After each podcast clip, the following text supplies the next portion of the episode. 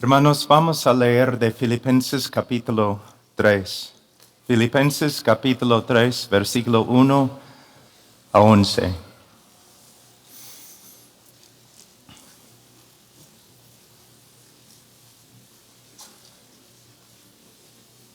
Por lo demás, herma- hermanos míos, regocijaos en el Señor. A mí no me es molesto escribiros otra vez lo mismo, y para vosotros es motivo de seguridad. Cuidaos de los perros, cuidaos de los malos obreros, cuidaos de la falsa circuncisión, porque nosotros somos la verdadera circuncisión que adoramos en el Espíritu de Dios y nos gloriamos en Cristo Jesús, no poniendo la confianza en la carne, aunque yo mismo podría confiar también en la carne. Si algún otro cree tener motivo para confiar en la carne, yo mucho más. Circuncidado el octavo día del linaje de Israel, de la tribu de Benjamín, hebreo de hebreos. En cuanto a la ley, fariseo. En cuanto al celo, perseguidor de la iglesia. En cuanto a la justicia de la ley, hallado irreprensible. Pero todo lo que para mí era ganancia lo he estimado como pérdida por amor de Cristo.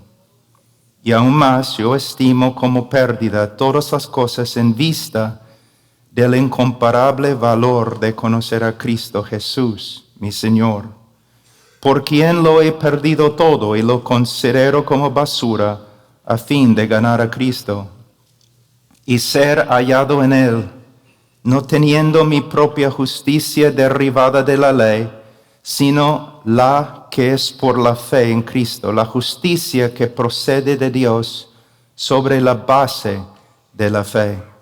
Y conocerle a Él, el poder de su resurrección y la participación en sus padecimientos, llegando a ser como Él en su muerte, a fin de llegar a la resurrección de entre los muertos. Oremos, hermanos.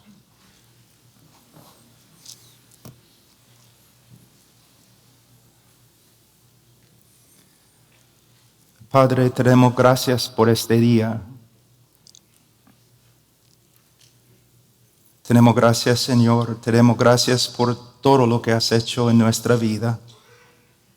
Tu amor, misericordia, tu gracia. Señor, tú conoces mi debilidad, mis necesidades, mi gran necesidad, Señor, de gracia, de tu ayuda.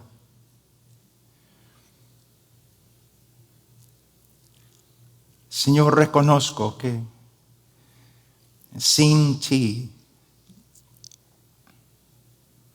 yo no pueda, Señor, hacer nada.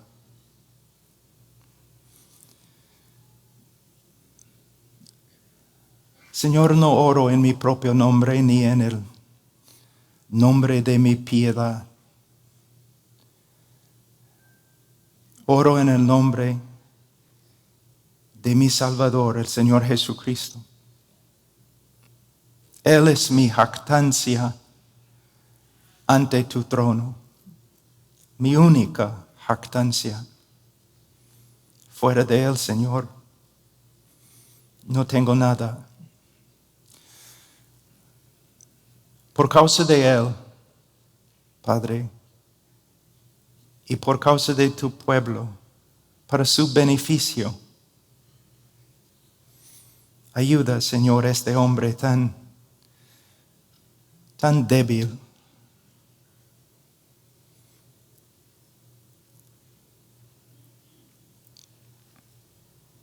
Como siempre, Señor, ni, ni quiero abrir mis ojos o dejar de obrar, de orar, porque Señor es aquí ante tu trono que encuentro mi seguridad, mi paz. Por favor, Señor, ayúdanos. En el nombre de Cristo. Amén.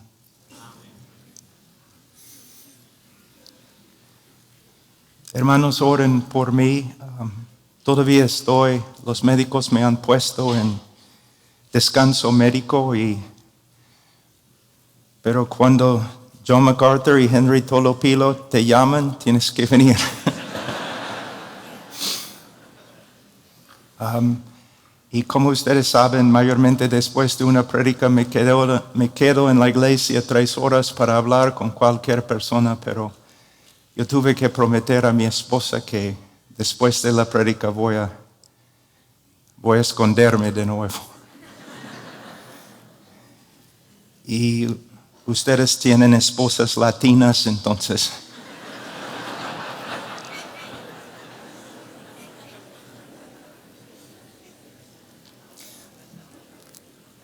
Y, antes de la prédica también les pido que, que piensen bastante y, oren, piensen y oren por los hermanos en uh, Afganistán. Estamos trabajando este último mes con muchos cristianos en Afganistán tratando de sacarlos del país y esconderlos dentro del país. hermanos, para ellos ahora es una, es una prueba de fuego y necesitan nuestras oraciones. Es una situación muy difícil. Pero aún sobre esta situación, el Señor reina. El Señor reina. Siempre para mí es difícil predicar en un grupo. Así a veces me enojo porque parece que hay algo, algo que no está bien. Yo, yo me doy cuenta que estoy predicando a pastores que son más nobles que yo. Nadie conoce su nombre pero son hombres de Dios y mujeres de Dios que han trabajado más que yo, más piadoso que, que yo. Pero estoy aquí con mis limitaciones y mi debilidad y voy a, en la gracia de Dios, intentar ser algo de bendición para ustedes. Pero tienen mi respeto, hermanos. Ustedes tienen mi respeto.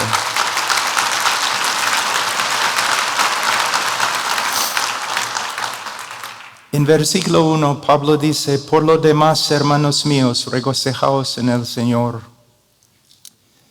Pero ¿cómo pueden regocijarse? ¿Cómo? Pablo estaba en la cárcel en Roma, las filipenses estaban sufriendo persecución y falsos maestros estaban entrando en la iglesia, ¿cómo, cómo podían confiar? ¿Cómo podían regocijarse? La respuesta es, es muy sencilla, pero también muy profunda. La frase en el Señor. No importa lo que nos pasa, podemos regocijarnos en el Señor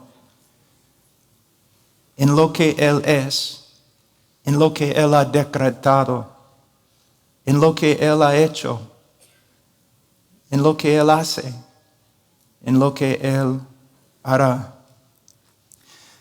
En, el libro de Filipenses, ah, muchos teólogos dicen que el gozo es el tema principal del libro. Y es un tema muy importante, pero no creo que es el tema principal el tema principal no es el gozo, sino la fuente del gozo del cristiano. El tema en Filipenses, en todo el Nuevo Testamento, en toda la Biblia, es el Señor Jesucristo. Una vez un joven vino a mí y me dijo, después de una prédica muy animado, Hermano Pablo, tienes razón, Cristo es todo lo que necesitamos. Yo le dije, joven, Cristo es lo único que tenemos. Fuera de Él, no tenemos parte con Dios y Dios no tiene parte con nosotros. Después de tantos años, décadas ahora,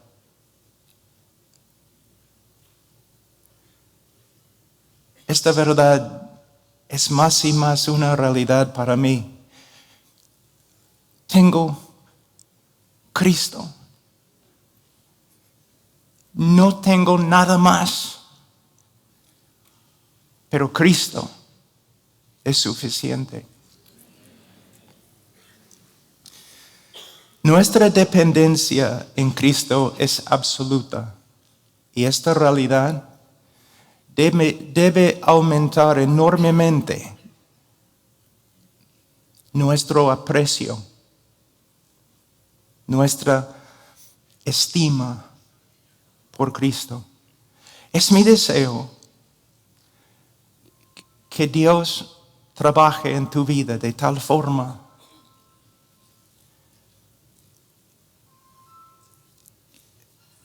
aunque tengas que sufrir, que Dios trabaja en tu corazón, en tu vida de tal forma que poco a poco el valor de Cristo crezca y crezca y crezca. Que llegues a tal punto donde ni el ministerio tiene, tenga tanta importancia. La persona Cristo. ¿Qué quieres? Cristo. Cristo. ¿Quieres tener un, un gran ministerio? No, no. ¿Quieres ser famoso? No. ¿Qué quieres? Conocer a Cristo. Pablo dice, a, mí no es molesto escribiros otra vez lo mismo, para vosotros es motivo de seguridad. Por supuesto, Pablo quería escribirles acerca de las grandes doctrinas de la fe cristiana, las doctrinas que pudieran contribuir a su edificación y su gozo, pero primero Pablo tenía que tratar un problema persistente. Falsos maestros estaban entrando en la iglesia, devaluando la persona de Cristo, la obra de Cristo y la gracia de Cristo. Y Pablo tenía que actuar. Presten atención a la frase aquí en este versículo. Otra vez lo mismo. El diablo y el mundo siempre, siempre buscan desviarnos de Cristo a lo de menos importancia. Siempre, no me importa cuán maduros que seamos, siempre tenemos la necesidad de ser recordados de la preeminencia de Cristo y devolver el enfoque a Cristo y su evangelio. Por eso no debemos no debemos ofendernos o hacer oídos sordos cuando las escrituras o aún el predicador nos recuerda otra vez lo mismo. Hermanos, es muy difícil aprender. Es muy difícil aprender. Es más difícil practicar. Es aún más difícil retener lo que hemos aprendido y hemos practicado. Versículo 2. Cuidaos de los perros, cuidaos de los malos obreros, cuidaos de la falsa circuncisión, Pablo hace aquí referencia a los judaizantes. Eran judíos que habían recibido a Cristo, o mejor dicho, habían asimilado a Cristo en su antiguo sistema de religión.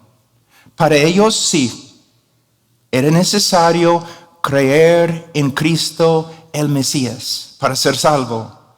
Pero Cristo en sí no era suficiente. Uno tenía que añadir su propia justicia a la justicia de Cristo como complemento. Ahora, esta herejía ha tomado muchas formas a través de dos mil años de la iglesia, pero siempre con las, las, las siguientes dos características. Primero, la persona, obra y palabra de Cristo no son suficientes. Dos, hay que cumplir lo que falta en la persona de Cristo con el hombre. Hay que cumplir lo que falta en la obra de Cristo con las obras del hombre. Y hay que cumplir lo que falta en la palabra de Cristo con la sabiduría de los hombres. Y en nuestro contexto contemporáneo, el legalismo, la psicología y especialmente ahora en el último año, la sociología. Hermanos, la persona de Cristo es suficiente. La obra de Cristo es suficiente consumada es. Y ciertamente la palabra de Cristo es suficiente. Ahora, Pablo describe en, en, versículo 2 a estos falsos maestros usando términos muy fuertes, muy fuertes, aún despectivos. De hecho, cada término que Pablo usa acá los judíos usaron con referencia a los gentiles y a los paganos. Entonces lo que Pablo está diciendo es que estos super religiosos entre los judíos eran nada más que incrédulos, fuera de la gracia de Dios. Ahora Pablo primero, él dice, cuidaos de los perros. Quizás el término más fuerte de menosprecio que una persona podía usar contra otra persona. En Palestina, hasta el día de hoy, pero en Palestina en los tiempos de Pablo, los perros no eran animales nobles, sino animales sucios, cochinos, violentos. Comían basura y contagiaban rabia y otras enfermedades. Entonces Pablo está diciendo que básicamente la, enseñanza de estos judaizantes era como basura. La doctrina era como basura y las enseñanzas contagiaban la rabia y la gangrena espiritual. En inglés nosotros tenemos una frase. Um, decimos, this man is not taking prisoners. Decimos que este hombre no está recibiendo o tomando prisioneros, él está decapitando a todos. Así es Pablo aquí. Cualquier persona que enseña a otros a devaluar a Cristo y la obra de Cristo en los ojos de Pablo era digna de menosprecio. Él dice, cuidaos de los malos obreros. Según Pablo, los que desprecian el valor de Cristo son obreros de maldad, inicuos, pecadores, lo opuesto de lo que pretenden ser. De nuevo, quizás uno diga que el lenguaje de Pablo es muy fuerte. Sí es muy fuerte, pero es preciso ¿Por qué Pablo habla así? Por la misma razón que nosotros deberíamos hablar así. Porque estos falsos maestros estaban devaluando a Cristo. John MacArthur escribe, y este, lo que él va a escribir aquí es muy profundo. Cualquier intento de agradar a Dios por medio de los esfuerzos de uno y desviar la atención de la redención cumplida de Cristo es el peor tipo de maldad. Así es. Hermanos, tenemos que reconocer que fuera de la gracia de Dios, todos nosotros somos obreros de maldad. Es el testimonio de la escritura contra nosotros. Isaías dice en 64.6, todos nosotros somos como el inmundo y como trapo de inmundicia todas nuestras obras justas.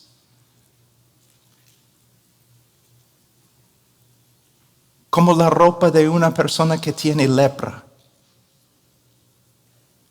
Efesios 2, 1, 2. Estabais muertos en vuestros delitos y pecados, en los cuales anduvisteis en otro tiempo según la corriente de este mundo, conforme al príncipe de la potestad del aire, el espíritu que ahora opera en los hijos de desobediencia. Una vez yo tuve que enseñar este texto y yo pasé mucho tiempo pensando en el texto y tratando de comprender la idea principal del apóstol Pablo aquí para comunicar a mis oyentes la verdad que se encuentra en este texto. Les voy a dar una ilustración. Imaginen un hombre muerto y putrefacto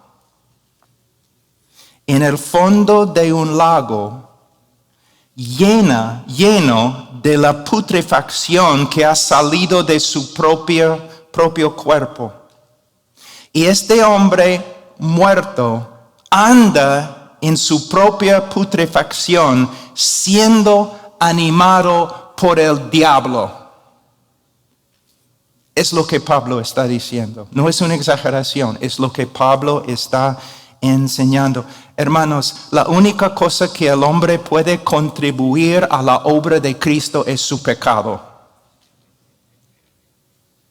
Es su pecado. Una vez un reportero, después de una prédica, se me acercó enojado, enojado. ¿Por qué hablas tanto del pecado? Yo le dije, porque quiero que tú ames a Cristo. Cuando una persona entiende lo que es ante Dios fuera de la gracia de Dios, toda su confianza inmediatamente es depositada en Cristo. No en su iglesia, no en su pastor, no en sus obras no en su carácter, Cristo. Somos, hermanos, como ya he cumplido 60 años, creo que soy Pablo el anciano ahora.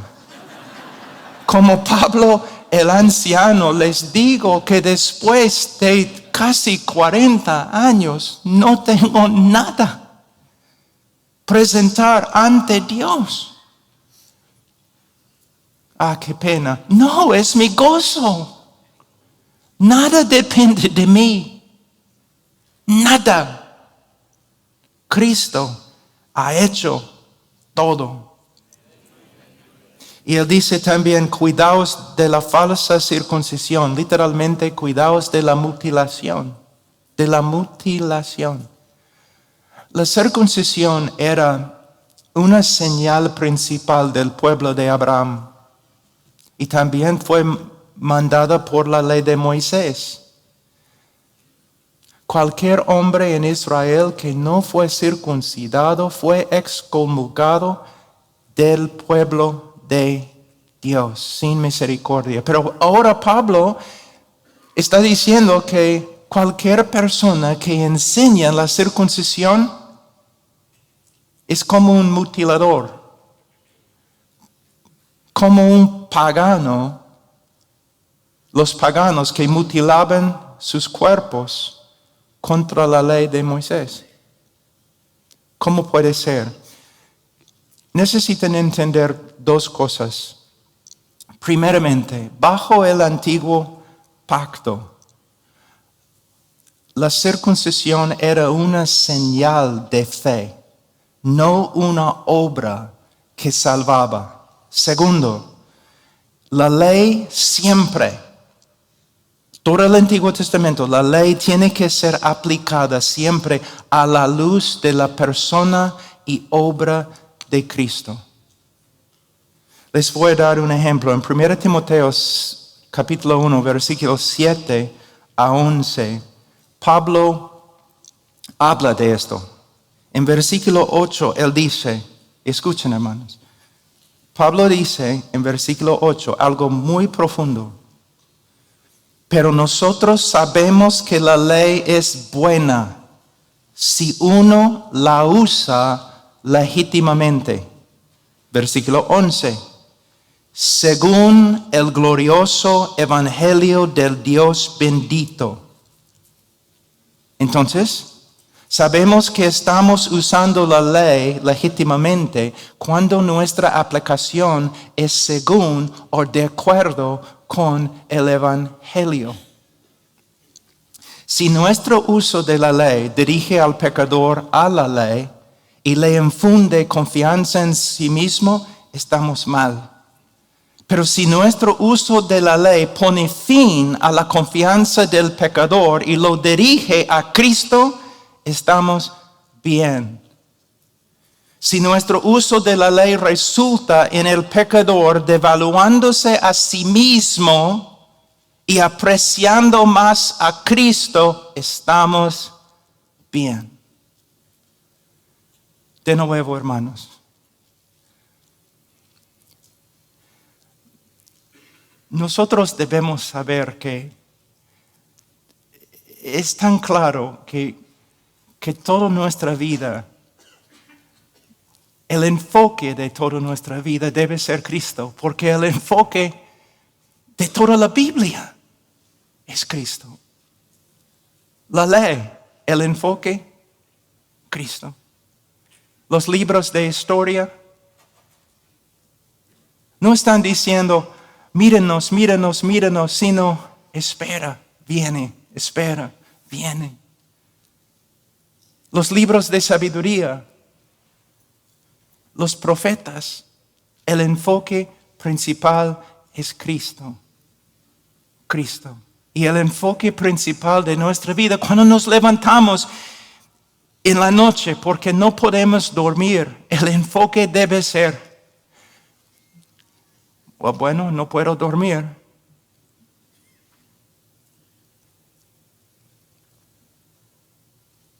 Debo usar este tiempo para pensar en Cristo para comunicarme con Cristo, leer de Cristo, meditar en Cristo, pedir que Cristo venga de una manera especial esta noche para estar conmigo, sentarse conmigo un ratito para que yo pueda quedarme en su sombra, en su presencia.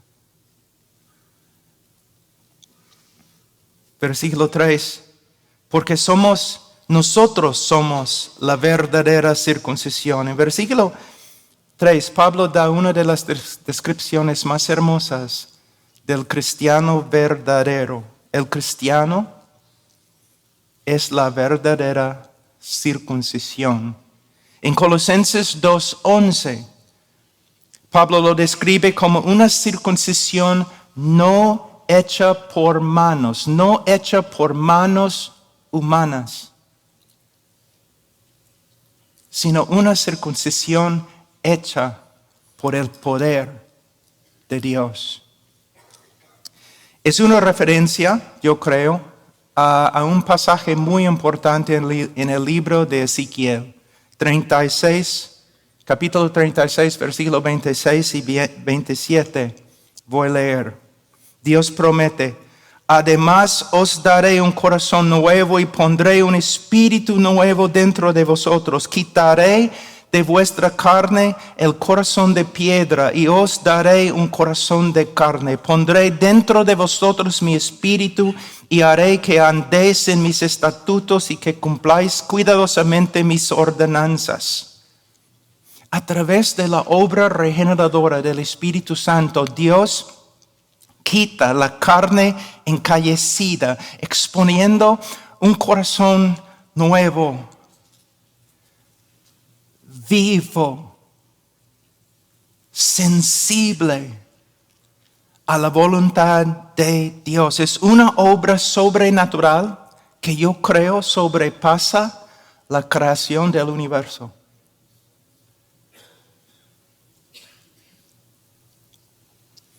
El cristiano verdadero no ha simplemente adoptado una nueva ética el cristiano verdadero ha sido recreado, renovado, transformado. Es una nueva criatura. Y todo eso ha, sucedido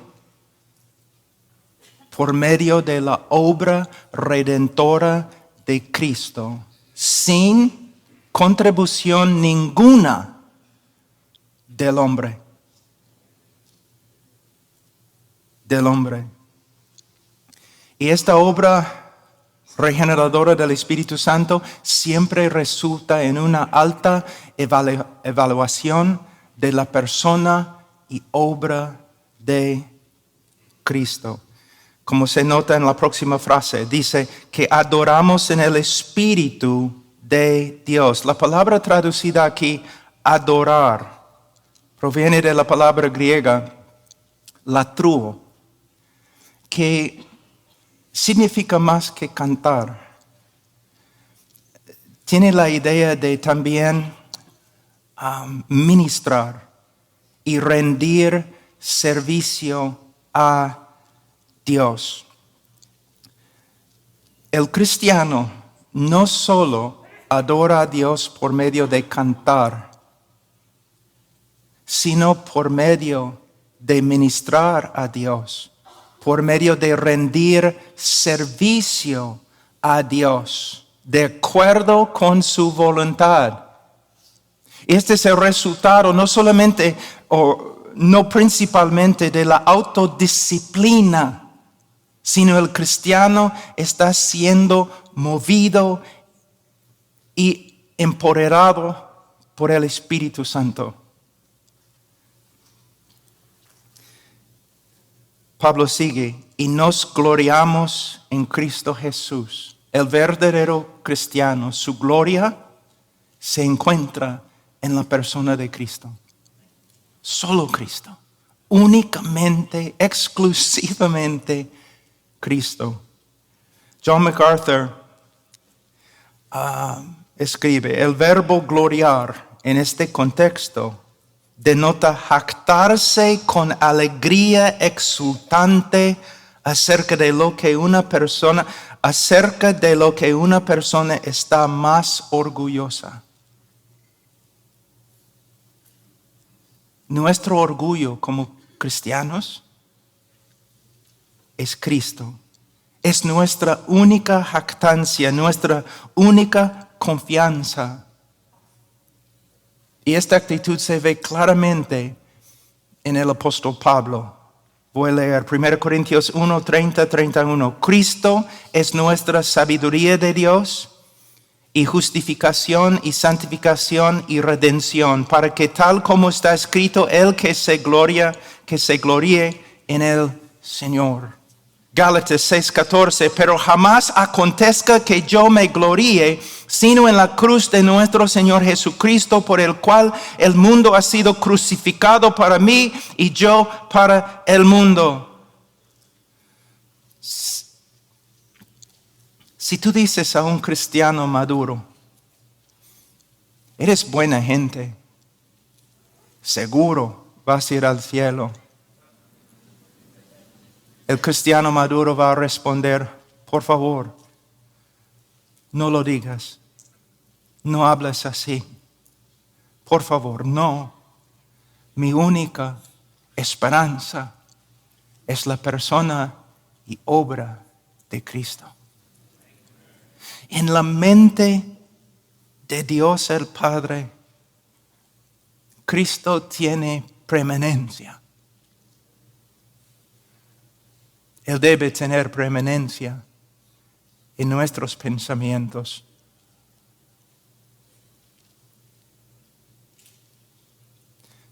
Cuando yo era joven, yo leí acerca de un misionero en las Filipinas que enseñó casi todas las islas cómo leer para que luego pudieran leer la Biblia el hombre cumplió mucho, pero en su, creo que la palabra es diario o diaria, diario, su... Yo encontré una frase, algo que él escribió que me impactó. Yo tenía como, no sé, 24 años su meta más grande, aunque él enseñó todas las islas de las Filipinas cómo leer, su meta más grande era pasar un día meditando en Cristo sin desviarse un segundo.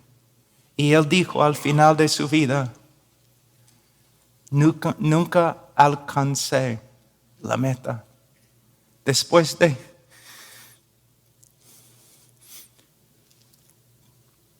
tantos años, nunca alcancé la meta. Pero vale la pena intentar.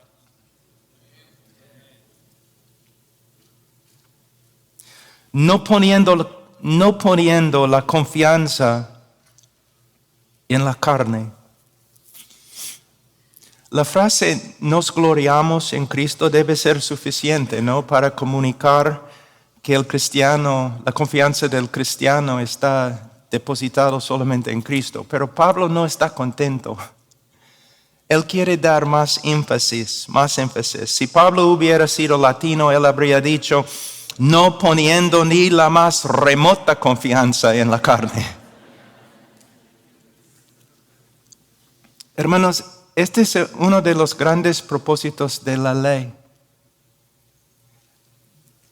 Quitarnos la confianza en nosotros mismos. Ese es uno de los propósitos de, de las tribulaciones, de las pruebas.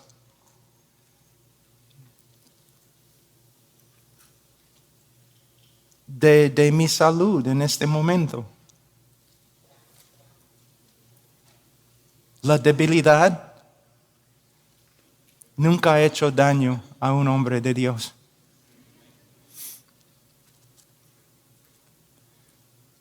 Todo lo que puede quitarnos la confianza en nosotros mismos es bello, duele, duele, pero es bello.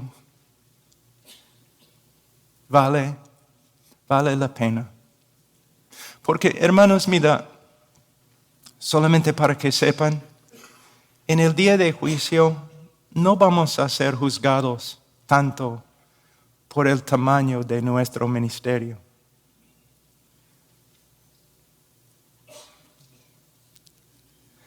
No, no vamos a ser juzgados por no, la fama que teníamos. Vamos a ser juzgados por nuestro, nuestra devoción a Cristo y nuestra conformidad a Cristo. Todos estudiando, estudiando porque quieren ser grandes ministros. No, hermanos, está mal. Estudiamos para que seamos como Cristo. Lo que es importante a Dios debe ser importante a nosotros.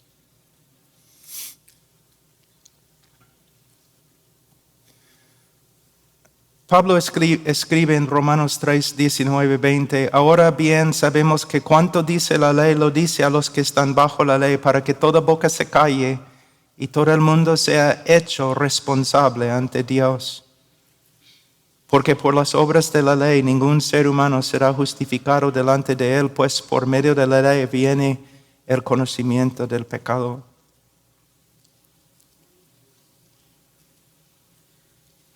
El propósito de la ley es quitarnos la confianza en, nosotros mismos para que depositemos nuestra confianza únicamente en la gracia de Dios.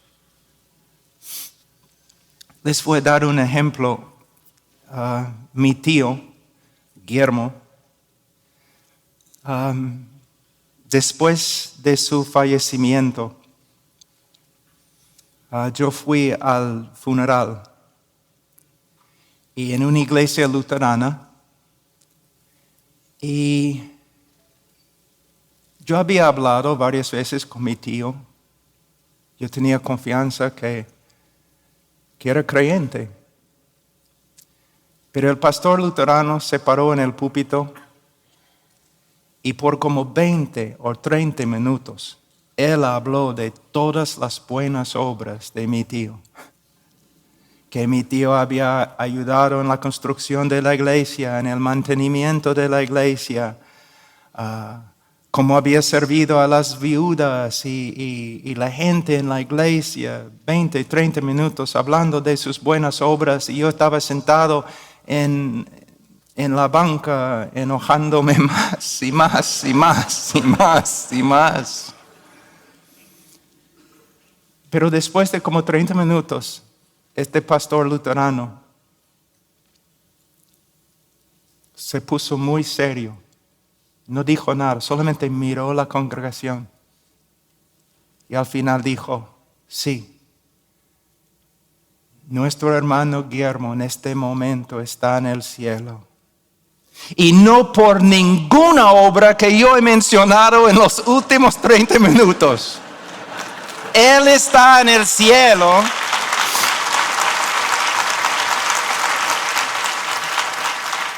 Él dijo, Él está en el cielo porque Cristo murió por los pecadores que merecen el infierno. Yo quería abrazarle. Yo le dije, hermano, yo iba a pegarte, pero ahora quiero abrazarte. En versículo 4 y 6, Pablo continúa aunque yo mismo podría confiar también en la carne, si algún otro cree tener motivo para confiar en la carne, yo mucho más circuncidado el octavo día del linaje de Israel, de la tribu de Benjamín, hebreo de hebreos en cuanto a la ley, fariseo en cuanto al celo, perseguidor de la iglesia en cuanto a la justicia de la ley, hallado irreprensible. En versículo 4 y 6, Pablo está usando su propia, su propia vida para mostrar el vacío de la jactancia de los judaizantes. Él había cumplido la ley desde su nacimiento. Él era de una de las tribus más eminentes en la nación de Israel. Era hebreo de los hebreos. Él era miembro importante en la secta más conservadora y estricta en la nación de Israel, los fariseos. En cuanto al celo, Pablo era perseguidor de la iglesia. Para entender esta frase tenemos que entender la mente judía en el tiempo de Pablo. El, el, el celo era una señal esencial de la piedad en Israel. Un piadoso en Israel amaba a Dios un hombre piadoso amaba a Dios, amaba su ley y amaba su pueblo. Pero también un piadoso odiaba a los falsos dioses, los ídolos, odiaba los infractores de la ley y odiaba los enemigos del pueblo de Dios. Y para Pablo la iglesia era una enemiga, entonces la perseguía. Ahora, en cuanto a la justicia de la ley, Pablo era externamente irreprensible. Él no está diciendo que él vivía sin pecado, sino hablando humanamente, hablando humanamente, como fariseo en su vida anterior. Pablo está diciendo que su celo, su devoción, sus logros y su reputación sobrepasaron a todos, incluso sobrepasó la piedad de los judaizantes. En Gálatas 1, 13 a 14 tenemos una explicación más amplia. Pablo dice, porque vosotros habéis oído acerca de mi antigua manera de vivir en el judaísmo, de cuán des Mediaramente perseguía yo a la iglesia de Dios y trataba de destruirla, y como yo aventajaba en el judaísmo a muchos de mis compatriotas contemporáneos, mostrando mucho más celo por las tradiciones de mis antepasados. Ahora versículos 7 y 8. Pero todo lo que para mí era ganancia, lo he estimado como pérdida por amor de Cristo y aún más yo estimo como pérdida todas las cosas en vista del incomparable valor de conocer a Cristo Jesús mi Señor, por quien lo he perdido todo. En versículo 7, Pablo, en versículo 7, Pablo está usando palabras de contabilidad como ganancia, pérdida, contar, estimar. ¿Para qué? Para describir, y me gusta esta parte, para describir el nuevo sistema de valores que fue creado en su corazón. En el día que se encontró con Cristo en el camino a Damasco, todo lo que antes estimaba, su celo, sus obras, su reputación, él lo consideró como pérdida, basura, heces escoria, a un excremento por causa de Cristo. Todo comparado con Cristo. Como los franceses dicen, Pablo era la creme de la creme, ¿no? Entre los contemporáneos. Y esta era su esperanza y era su jactancia. Pero algo sucedió a Pablo que cambió todo. ¿Qué? Y ojalá que lo mismo nos haya sucedido también. ¿Qué pasó a Pablo? Una revelación de Cristo. Y en esta revelación Pablo vio toda su propia justicia como realmente era. Basura. Basura. Cuando Pablo vio a Cristo en el camino a Damasco, él tuvo una visión parecida a, la de Isaías, en Isaías 6. Pablo, en el camino a Damasco, él, no vio a un simple, simple carpintero parado al lado de la carretera. En su camino a Damasco, Pablo vio el Señor de gloria sentado sobre su trono. Y como Isaías le hizo pedazos. En Isaías leemos que Isaías gritó, ay de mí, porque perdido estoy, pues soy hombre de labios inmundos y en medio de un pueblo de labios inmundos habito porque han visto mis ojos al Rey, el Señor de los ejércitos. Pablo, según Hechos 9:9, estuvo tres días sin ver y no comió ni bebió.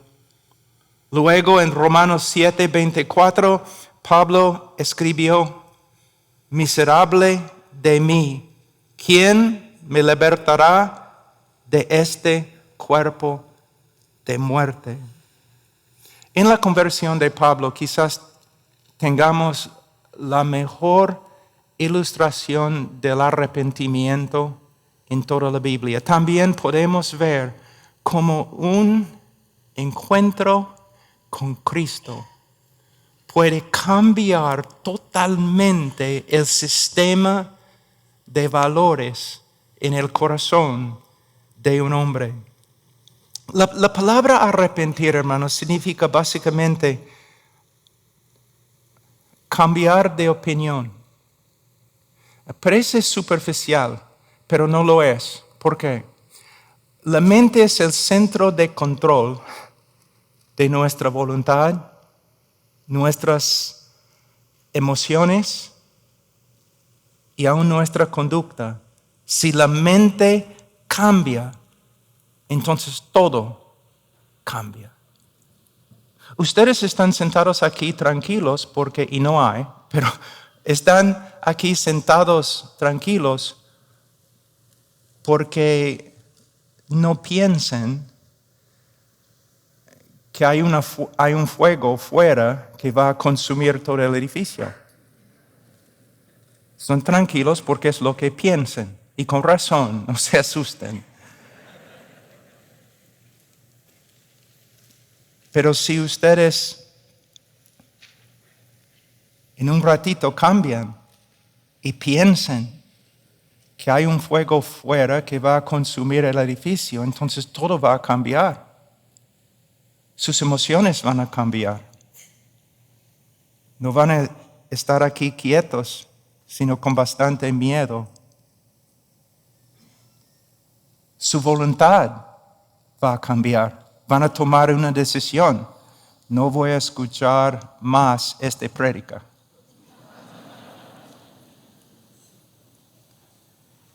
Y su conducta también va a cambiar. Van a correr, van a salir. La mente es muy poderoso.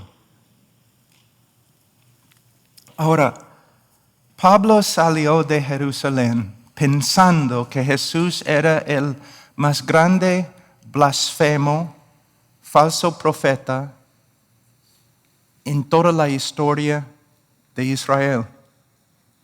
Y él salió de Jerusalén a Damasco pensando que la iglesia, la iglesia era la enemiga más grande de Israel en la historia de Israel. Pero en el camino a Damasco, Pablo tuvo un encuentro con Cristo y su realidad se deshizo. Pablo se dio cuenta que estaba equivocado acerca de todo, equivocado acerca de lo más importante en la vida. Él estaba equivocado. Él pensaba que Jesús era un falso maestro, pero ahora él puede ver que Jesús es el Mesías, el Hijo de Dios, el Hijo del Hombre de Daniel 7. Pablo pensaba que la iglesia era la enemiga más grande del pueblo de Israel, pero ahora él puede ver que la iglesia es el mismo pueblo de Dios. También la opinión de Pablo acerca de sí mismo cambió. Él pensaba que él era justo ante Dios. Ahora él reconoce que él es condenado ante Dios. Él pensaba que él era el gran defensor de la fe de Israel. Ahora él sabe que él es el gran enemigo de la fe verdadera de Israel. Él pensaba que era siervo de Dios, uno de los siervos más eminentes de Dios. Ahora él sabe que él era nada más que un siervo de Satanás. Todo su vida cambió. Pablo calculó, por fin, Pablo calculó bien el valor de sus obras y el valor de Cristo. En este momento Pablo rechazó toda su vida anterior en la cual había confiado y también en la cual se había, de la cual se había jactado. Lo rechazó como algo asqueroso y lo echó en la basural, se levantó y siguió a Cristo. Todo su sistema de valores cambió. En versículo 8 Pablo dice, yo estimo como pérdida todas las cosas en vista del incomparable valor de conocer a Cristo Jesús mi Señor. Ahora quiero que los, los predicadores aquí, los pastores, presten atención en una frase que es extremadamente que es extremadamente importante la frase en vista de. Yo estimo como pérdida todas las cosas en vista del incomparable valor de conocer a Cristo Jesús mi Señor. La idea es que Pablo estaba totalmente contento en su vida y su religión anterior y no estaba buscando alternativas. ¿Por qué? Porque él andaba en oscuridad espiritual y él era ciego a la realidad de Dios, la realidad de la salvación y la realidad de sí mismo. Pero el momento que vio a Dios revelado en Cristo, Dios como es, la salvación como realmente es, él vio que su vida y su religión eran despreciables en comparación. Esto demuestra que uno puede ver la inutilidad de sus obras y la vanidad de su vida solo a la luz de la revelación de Cristo. Tenemos otro ejemplo en 1 Tesalonicenses 1, 9 a 10. Um, yo aprendí esa verdad de D. Edmund Hebert. Um, es, un, es un comentario en 1 Tesalonicenses excelente, lo recomiendo. En 1 Tesalonicenses 1, 9 a 10 Pablo escribe, pues ellos mismos cuentan acerca de nosotros, de la acogida que tuvimos por parte de vosotros y de cómo os convertisteis de los ídolos a Dios para servir al Dios vivo y verdadero y esperar de los cielos a su Hijo, al cual resucitó de entre los muertos, es decir, a Jesús, quien nos libra de la ira venidera. Lamentablemente los traductores en español han invertido las palabras de Cristo aquí, eh, las palabras de Pablo aquí. En el griego el texto lee de la siguiente manera. En el griego original, el texto no dice cómo os convertisteis de los ídolos a Dios, sino como os convertisteis a Dios de los ídolos. Voy a leer. La idea es que los gentiles, como Pablo, estaban totalmente contentos en su religión. No estaban buscando alternativas hasta que vieron a Dios como se reveló por la predicación del Evangelio. Solo a la luz de Cristo vieron la vaciedad de su religión y la vanidad de su vida. ¿Qué significa para nosotros, especialmente para los predicadores? Este es el trabajo principal del predicador, predicar a Cristo. Predicar a Cristo.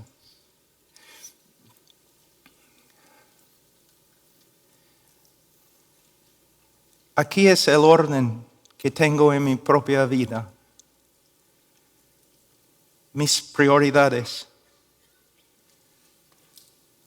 Estudiar a Cristo en las escrituras.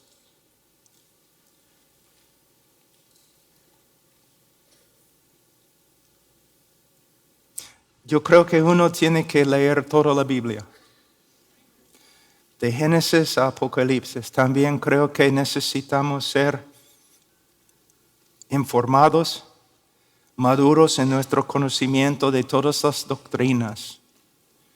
Pero si hay una doctrina preeminente, es la doctrina de Cristo. ¿Cuántas horas cada semana dedicas a estudiar a Cristo. Es fácil decir amén, amén. Pero ¿cuántas horas? ¿Cuántas, ¿Cuántos años de tu vida has dedicado al estudio de la persona y obra de Cristo, estudiar a Cristo. Ah, ah, ¿Hay un tema más importante? Estudiar a Cristo.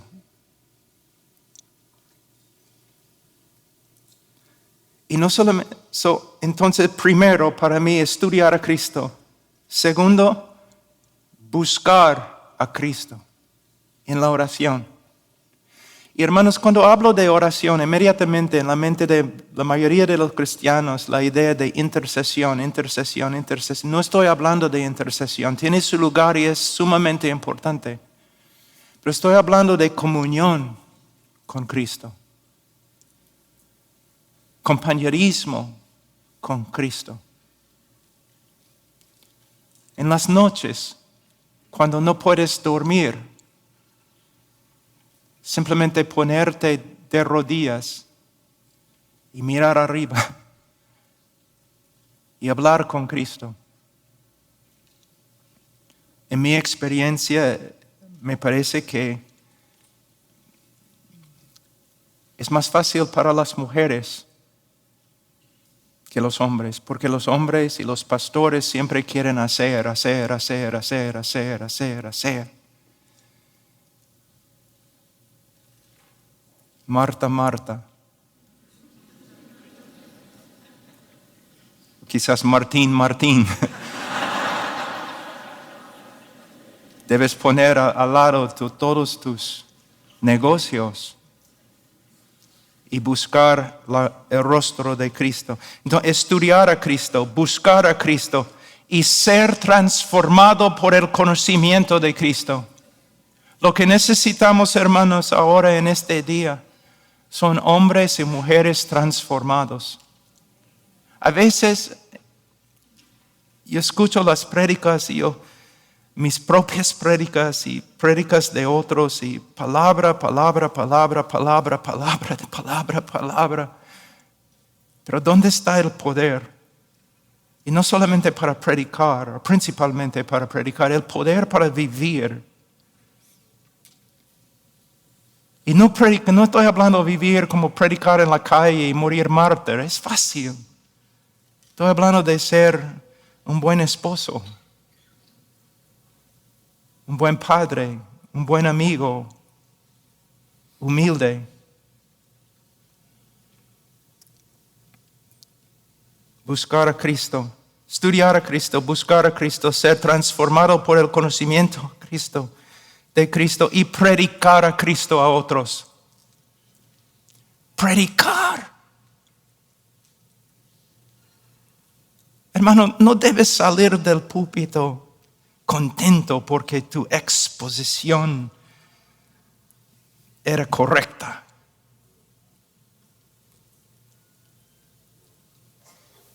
O porque has comunicado información.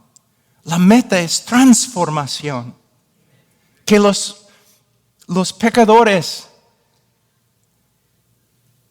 crezcan, que crezcan en su estima por Cristo y se salvan que la iglesia crezca en su estima por Cristo. Esa es la meta. En versículo 8, Pablo termina con la frase, lo considero como basura a fin de ganar a Cristo. Aquí podemos ver dos opciones opuestas y exclusivas. En otras palabras, no puedes tener a las dos a la vez. Voy a leer. Tú puedes seguir confiando en tu propia justicia y rechazar la obra de Cristo, o tú puedes rechazar totalmente como basura tu propia justicia a favor de Cristo. Tú puedes gloriarte en tus propias obras, o tú puedes gloriarte en Cristo y su cruz. Tú puedes tener la aprobación del mundo y la desaprobación de Dios, o tú puedes tener la desaprobación del mundo y la aprobación de Dios porque tú amas a su Hijo. En conclusión, hay dos opciones, ganar al mundo y perder a Cristo o ganar a Cristo y perder al mundo. No, no puedes tener las dos cosas. Versículo 9, ser hallado en él no teniendo mi propia justicia derivada de la ley, sino la que es por la fe en Cristo, la justicia que procede de Dios sobre la base de la fe Aquí en versículo 9 a 11, Pablo revela los resultados, los beneficios de ganar a Cristo. La justificación, versículo 9. Y el privilegio de conocer a Cristo, versículos 10 y 11. Pablo empieza en versículo 9 con la justificación. ¿Por qué? Porque todos los otros beneficios solamente son posibles por causa de la justificación, porque somos justificados ante Dios. ¿Qué es la justificación? Voy a leer de, la Confesión Bautista 1689. No puedo encontrar una definición mejor. A quienes Dios llama eficazmente también justifica gratuitamente, no infundiéndoles justicia y rectitud, sino perdonándoles sus pecados y considerando y aceptando sus personas como justas no por nada que hay en ellos o hecho por ellos, sino solamente por causa de Cristo. De versículo 9 también, esta confesión, podemos ver las siguientes características acerca de la, en, la justificación bíblica. Número uno, no es, no es justicia propia o justicia nuestra, sino justicia ajena o justicia de otro, la justicia de Cristo. No es derivada de la ley como algo que hemos ganado de Dios, sino procede de Dios como una manifestación de su gracia. No es por medio de nuestra obediencia, sino por medio de fe en la obediencia de Cristo. Por medio de su obediencia, Él satisfizo los requisitos de la ley y por medio de su muerte obediente, Él pagó las penalidades de la ley.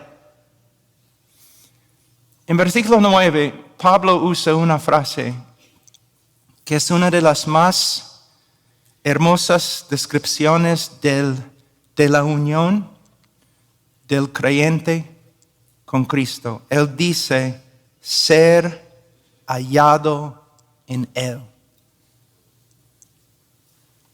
Bueno, se puede predicar tres horas más, toda esta conferencia.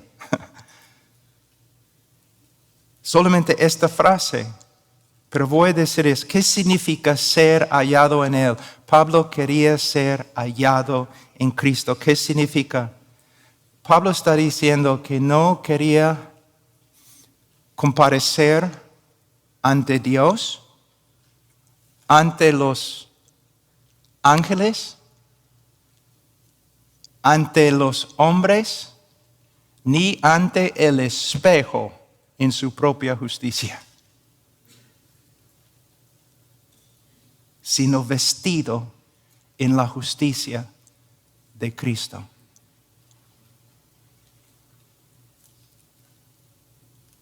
Su gloria era la justicia de Cristo.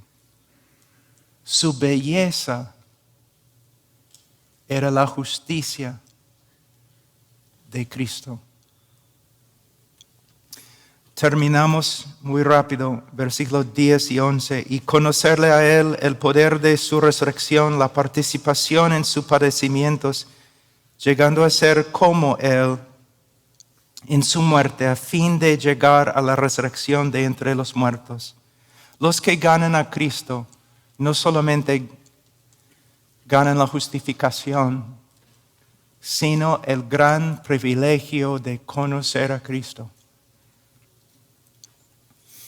Hermanos, el concepto hebreo de conocimiento denota más que simplemente conocimiento de los hechos o un conocimiento de aún las doctrinas bíblicas.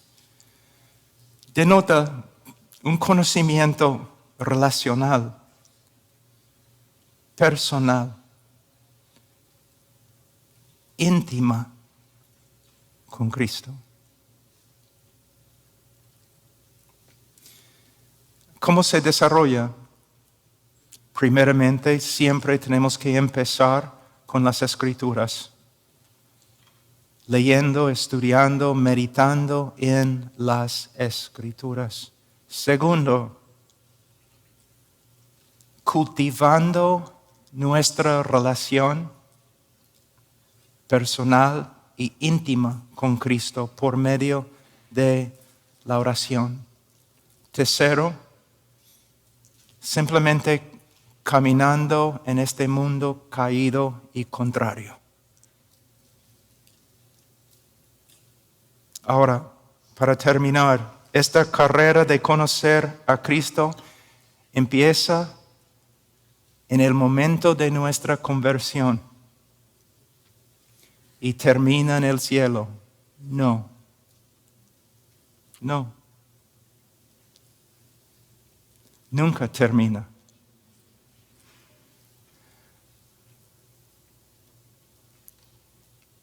Porque la gloria y maravilla de Cristo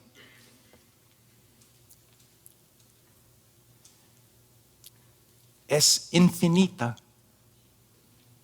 inagotable. Nunca vamos a descubrir todo lo que es Cristo. Nunca. De una forma, se puede decir, ni hemos empezado a aprender de Él.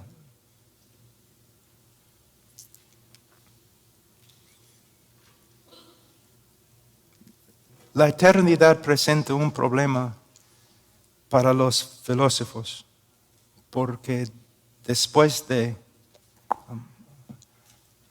¿Cuánto tiempo puedes pasar, no? Caminando en calles de oro y después te aburres. O jugando con las puertas. Algunos filósofos dicen que la eternidad puede convertirse en, aunque sea hermosísima la eternidad, puede convertirse en un infierno. Cuando llegues al fin de todo y no hay nada más, te vas a aburrir, vas a querer dejar de existir, pero el cielo sí es es finito, pero la gloria de Dios es infinito. Después de cien mil eternidades, ni hemos empezado a conocer a Cristo. Bueno, Dios les bendiga, hermanos.